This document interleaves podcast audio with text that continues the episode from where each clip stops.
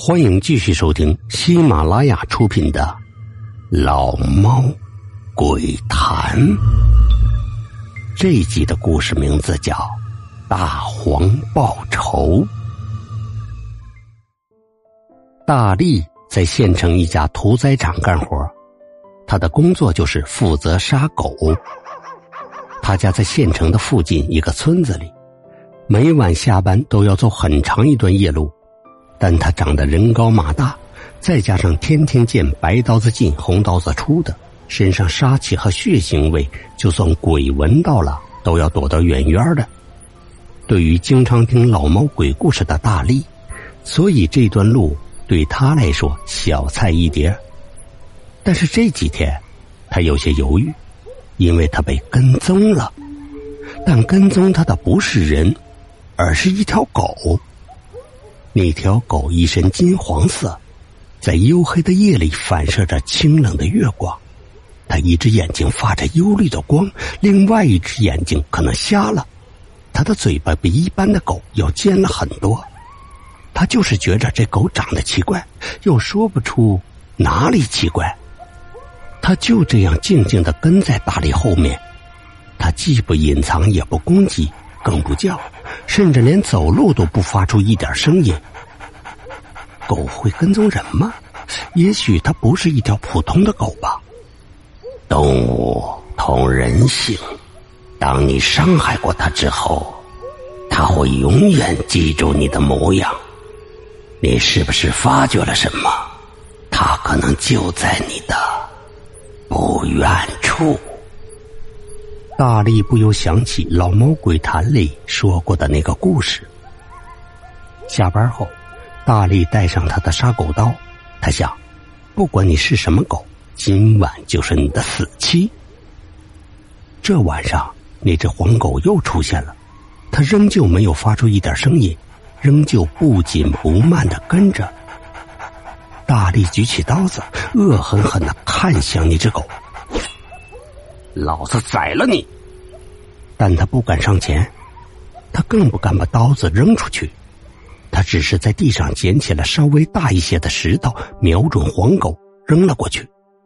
黄狗歪了一下脖子，呲了一下牙，什么声音都没有发出，转过身慢慢走了。他走得很优雅，像个走 T 台的模特。大力终于松了一口气。汗珠大颗大颗的从额头滚了下来，他突然想起黄狗离开之前呲了一下牙，他觉着，也许他在嘲笑自己不敢拿刀子捅他，嘲笑自己太懦弱，但是他会笑，会走台步，这些不是一只普通的狗能办到的。大力回到家的时候，他老婆二妹正在打牌，孩子在炕上哇哇大哭。见大力回来，二妹立刻抱怨道：“四相呢？怎么才回来？快去给孩子冲点奶粉，再给我热点饭。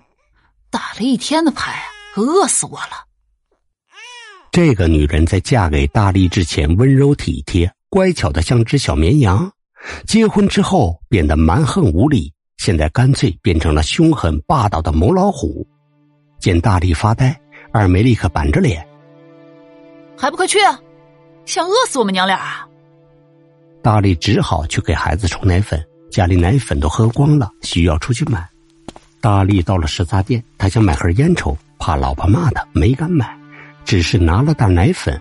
老板和他搭话说：“三林今天回来了，打工赚了不少钱吧？”三林是大力的小舅子，但他不可能回来。大力不自觉的打了个哆嗦。没回来。三林出去打工两年多了吧？是不是在外边发展的好，不打算回来了？也许吧。我老丈人和丈母娘都没了，估计他也不想回来了。你媳妇生孩子，他都没回来。嗨，现在人怎么这样啊？亲兄妹有啥仇啊？啥能比亲人更好啊？老板喋喋不休，大力没有接话，拿起奶粉走了。他这时突然反应过来，那条狗长得竟和三林的狗一模一样。一年前，他曾亲手宰了那条狗，现在那条本该死掉的狗居然回来了。最可怕的是，听老板的意思，三林也回来了。他回到家时，牌局已经散了。二妹不满的说：“喂，怎么才回来？我怎么就跟了你这么个窝囊废？我这辈子都得吃苦受穷。”大力也有些生气：“我对你不好吗？你说要学有钱人，我就给你做了一条狐狸皮披肩，你现在还想咋的？”二妹也火了：“你那条披肩的骚味那么重，我怎么穿啊？”二妹开始对大力一通数落，他看着对自己越来越不满的二妹，突然想起了食杂店老板的那句话：“亲兄妹有啥仇啊？啥能比亲人更好啊？”认识的人虽多，但我更喜欢狗，这是小舅子三林常说的话。大力想到那集老猫鬼谈的故事，有些不寒而栗。万物皆有灵。你和动物之间，若是犯下血海深仇，他们的灵便会一直跟着你。小杰呀，是个无恶不作的混混，在一个见财起意的夜晚，打劫了一个深夜出来遛狗的人。为了钱财，他在那条狗的面前狠心杀了他的主人。面对那只狗愤怒的眼神，小杰有些心虚，心一横，也杀了那条狗。小杰避了很久的风头，本以为安全了，可却发生了一件恐怖的事情。老猫鬼谈悠悠的播放着。两年前，三林出去打工，把家里的地都托付给大力两口子。让他们帮着承包出去。过了不久，三林回来了，带着和他处的像哥俩的那只大黄狗回来的。他管二妹要承包土地的钱，二妹不肯给。本来兄妹就不和，于是新仇加上旧恨，碰撞出了邪恶的火苗。他们打了起来，在慌乱中，大力一刀捅了三林。见主人中刀。那只大黄狗狂叫起来，大力怕被人听见，又一刀砍死了大黄狗。二妹吓傻了，愣在原地，不知道怎么办。大力使劲裹了他一巴掌，他才清醒。于是，他们偷偷的把一人一狗两具尸体埋了起来。他们私下庆幸，还好没人知道三林回来过。这件事大力渐渐的淡忘了，直到食杂店老板提起，他才想到。自己忘了，不代表二妹也忘了。毕竟他杀了他唯一的亲弟弟，说不定他记仇了。这晚，他睡得格外轻，心里有些发麻，便找出老猫鬼谈，将那期故事继续听了下去。在听到那只狗成功复仇之后，大力心里觉着晦气，赶忙关掉了电台。他不太信什么万物有灵，只怕二妹拿着菜刀趁自己熟睡时砍死自己。果然，后半夜时，二妹开始行动了。大力一动不动，他眼睛紧闭，尽量让呼吸平稳。二妹木木的下了炕，进了厨房一顿翻找，原来她是梦游了。大力确定。因为他刚才偷瞄了一眼二妹，他的眼睛是闭着的。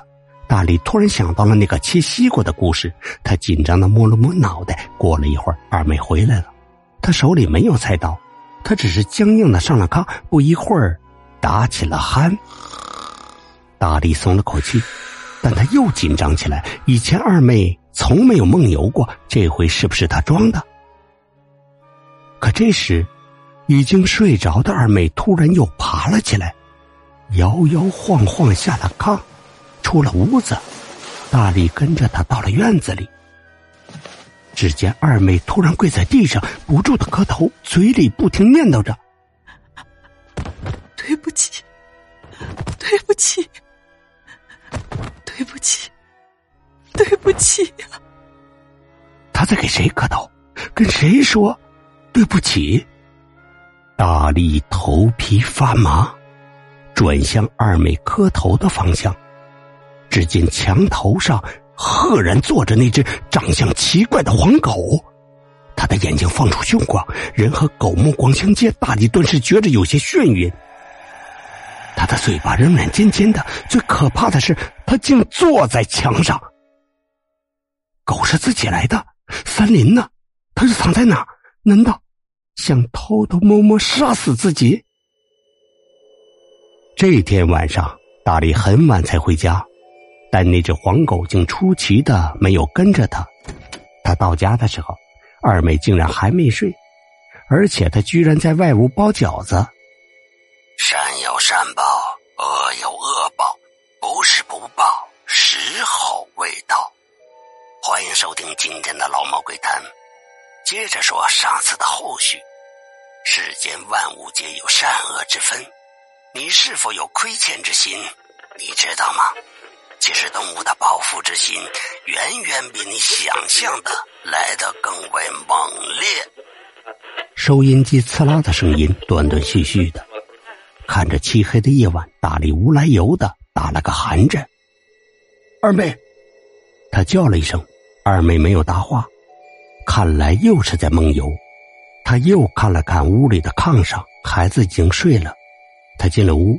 刚要亲亲孩子的小脸蛋却惊诧的发现，孩子脸色铁青，已经断了气。大力突然意识到什么，他看了看二妹，又看了看没有呼吸的孩子，他的眼泪唰的掉了下来。这个女人掐死了他的孩子，他抽噎着。